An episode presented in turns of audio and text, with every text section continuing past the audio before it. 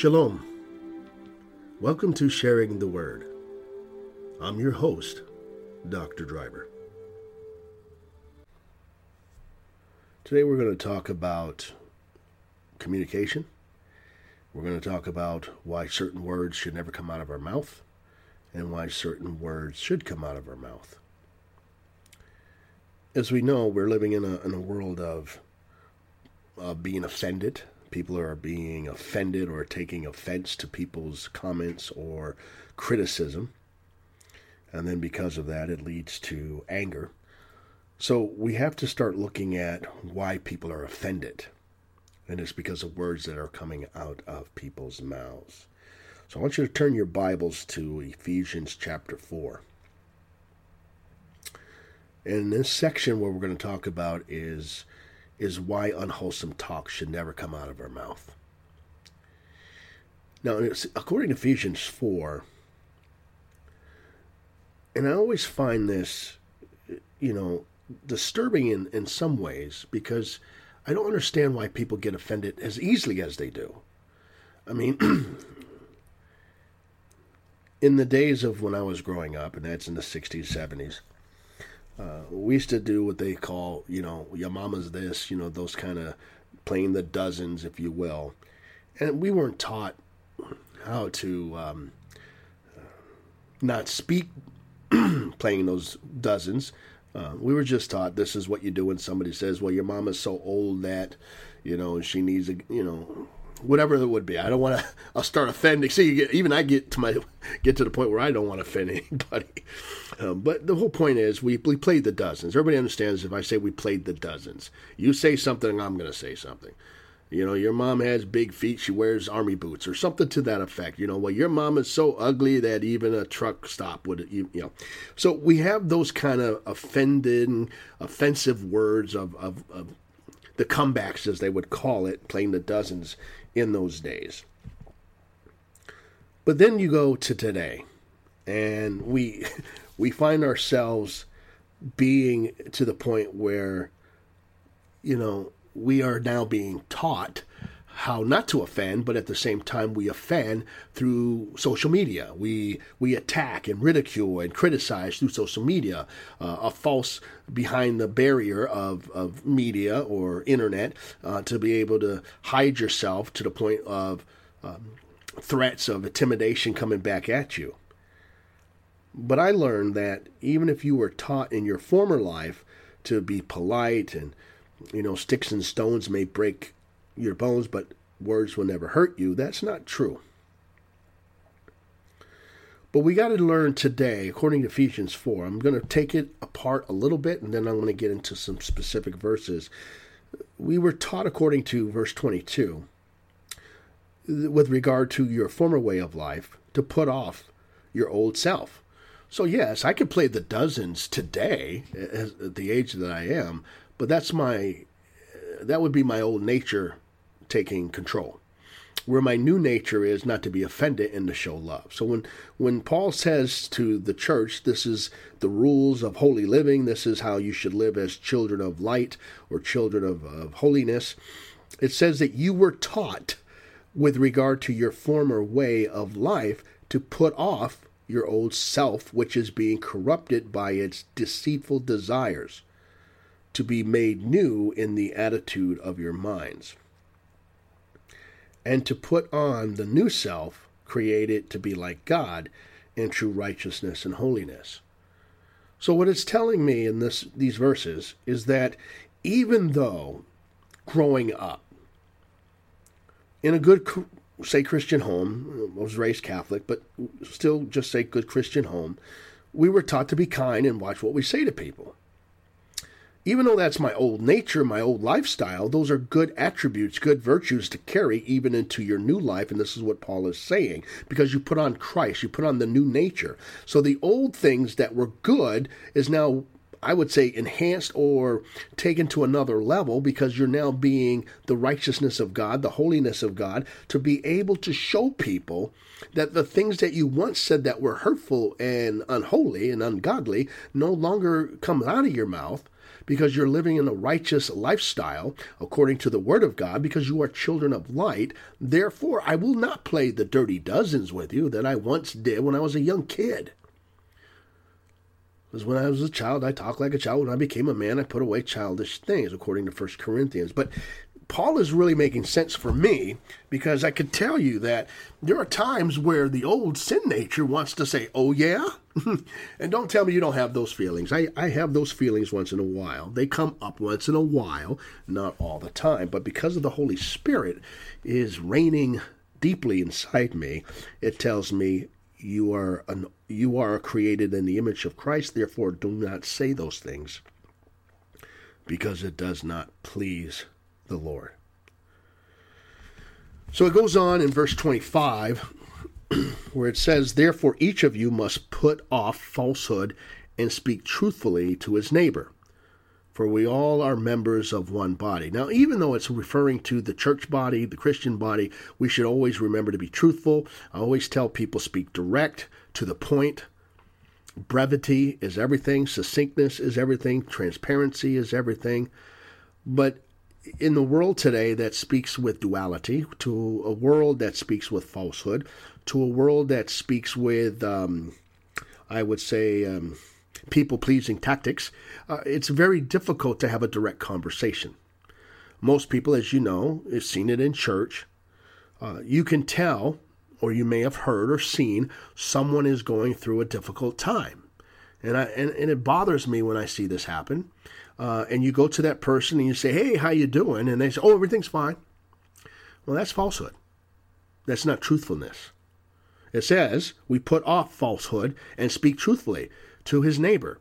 Well, why don't you tell me? Because I know your husband lost a job, or I know you're suffering from this this problem. Why can't you just say truthfully what you're going through? Because as a body of Christ, we're all members of it. If you're affected with problems, it's going to affect the body. So why don't we just come together and work these issues out together? Maybe help carry the cross of Christ together.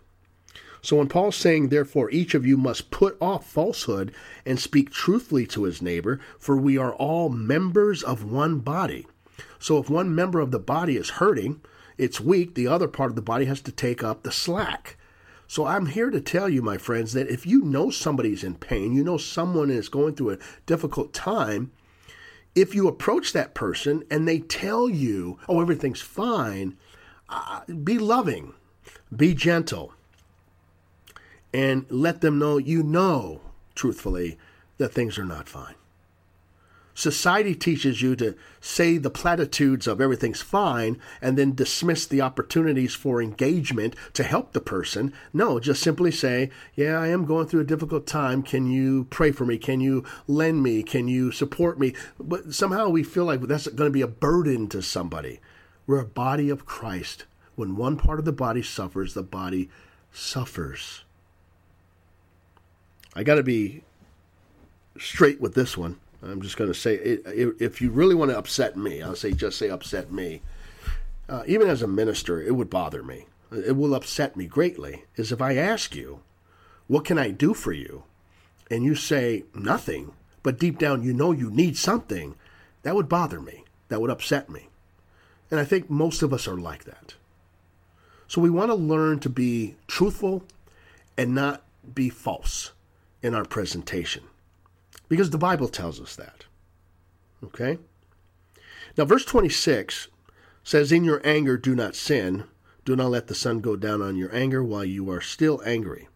Now, one of the things that I find is, as we're still on the subject of communication, because this is important, just in this message, I already shared with you what would bother me.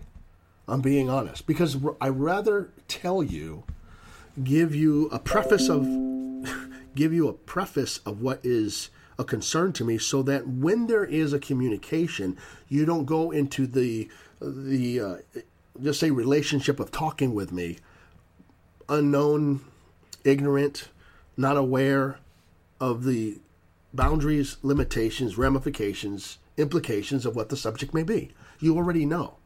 You don't say certain things to certain people, therefore you don't say certain things to certain people. I get it. Um, but when you're angry about a subject, if you're angry about a situation, tell the person you're angry, but don't let your words that come out of your mouth lead you to sin. Don't let the anger of expressing your disappointment cause you to gossip, lie, slander, and so on. My hope is when it says, in your anger, do not sin, we learn that sin is not just an outward manifestation of what we say or do. Anger can be within inside ourselves, which, which you know how somebody holds their anger and they just bottle it up and they damage their, say, their being, their temple of God, if you will, their body. They damage their mind, they damage everything about them internally. Well, they're sinning because this is the temple of God. Most people don't think that way. Or because they're so angry, instead of saying because they're in this this this dynamic struggle, they hold their anger and then they they wrestle with it. They replay the issue in their mind and their spirit, and now they're gripped in bondage of resentment, criticalness, of anger, uh, which turns to wrath, and therefore there's then an explosion that comes out. You know, they only can contain so much in a basket or so much in a in a box before things just explode out. So the person kind of really implodes inside, but explodes on other people. So we have to remember anger is an emotion that can be released. Jesus was angry several times. He expressed it, turned some tables over. He said some things, but he got it out. But he did not sin because Jesus is God. And therefore he did not sin. And he taught us if you're anger, call things out. One of the things in his anger or disappointment was when the Pharisees uh, brought forth Mary Magdalene and Jesus saw their falsehood, their duplicit nature, their hypocrisy, and he doodles on the ground, writes on the ground, and then he just stands and confronts them and says, He's without sin, cast the first stone. So we have to learn that in anger, disappointment, or frustration, to find ways to express it without sinning and to be truthful and speak the word be truthful and don't ramble. Be truthful and make it clear that you're trying to bring people out of their bondage by bringing truth and light to the situation. Having two people angry and fired up over a situation is all emotional rantings. That doesn't glorify God. Now you're sinning. They're sinning, you're sinning, you add it to the fire. So Paul is going on and telling us that while you are still angry, don't let the sun go down. So there's a time period when to stay angry. There's a time period to get over it. And it's not easy to do. And I would say, because of anger, whatever the topic is, that is why communicating to the party in which you're angry with or the subject in which you're angry about to get people involved to talk and help you through it is, in, is very important so that your health and well being is not compromised.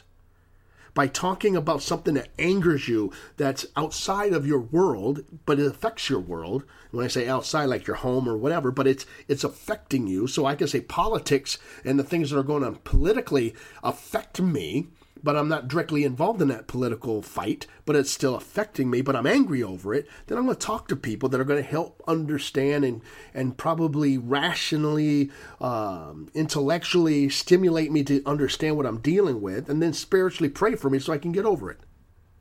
That's the important piece of why you should never let the sun go down on anger. Because now you won't sleep. Now you get up the next morning, and now another day is going to be wasted, and another day. Put it to rest. Let God, whom God is, arise and let this issue be scattered, if you will. Okay? Let's move on to verse 28. He who has been stealing must steal no longer, but must work, doing something useful with his own hands that he may have something to share with those in need. So, with this piece of this uh, subject, the subject um, actually comes to a point where you go, okay, if I'm going to live wholesome and godly, be children of light, communication is important. Everything that we say and do in society is important because it does relate to communication, as we talked about anger. And now here it is I have a need, and therefore, instead of just telling somebody what my need is, I'm going to steal from somebody. No, you don't steal. Stop the stealing.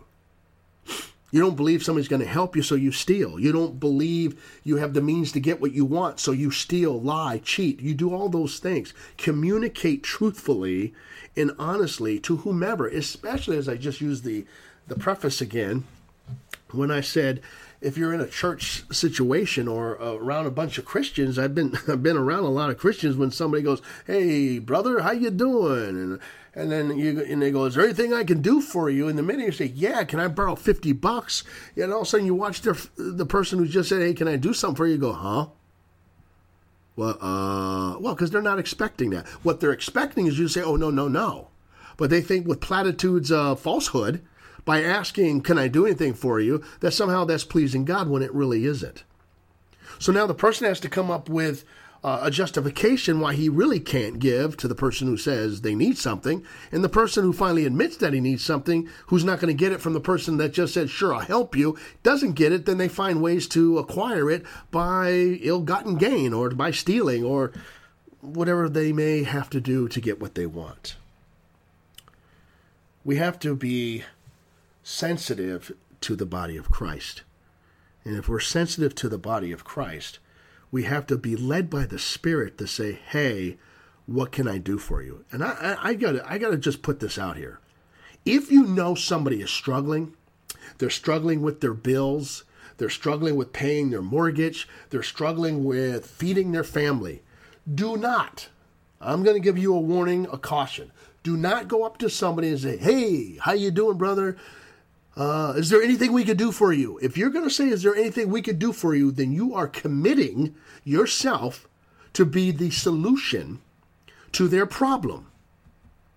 But if you are really not interested in being the solution, do not go to that person and say, "Hey, brother or sister, how you doing? Is there anything I can do for you?" Because if you're going to say that, that means you must have an understanding what possibly their needs are, not their wants, their needs, and you must be willing and ready to deliver what you have already spoken.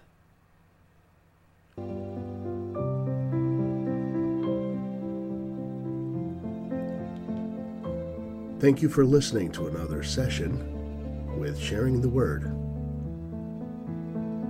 Join me again as we examine and open up the Bible on topics that affect the believer.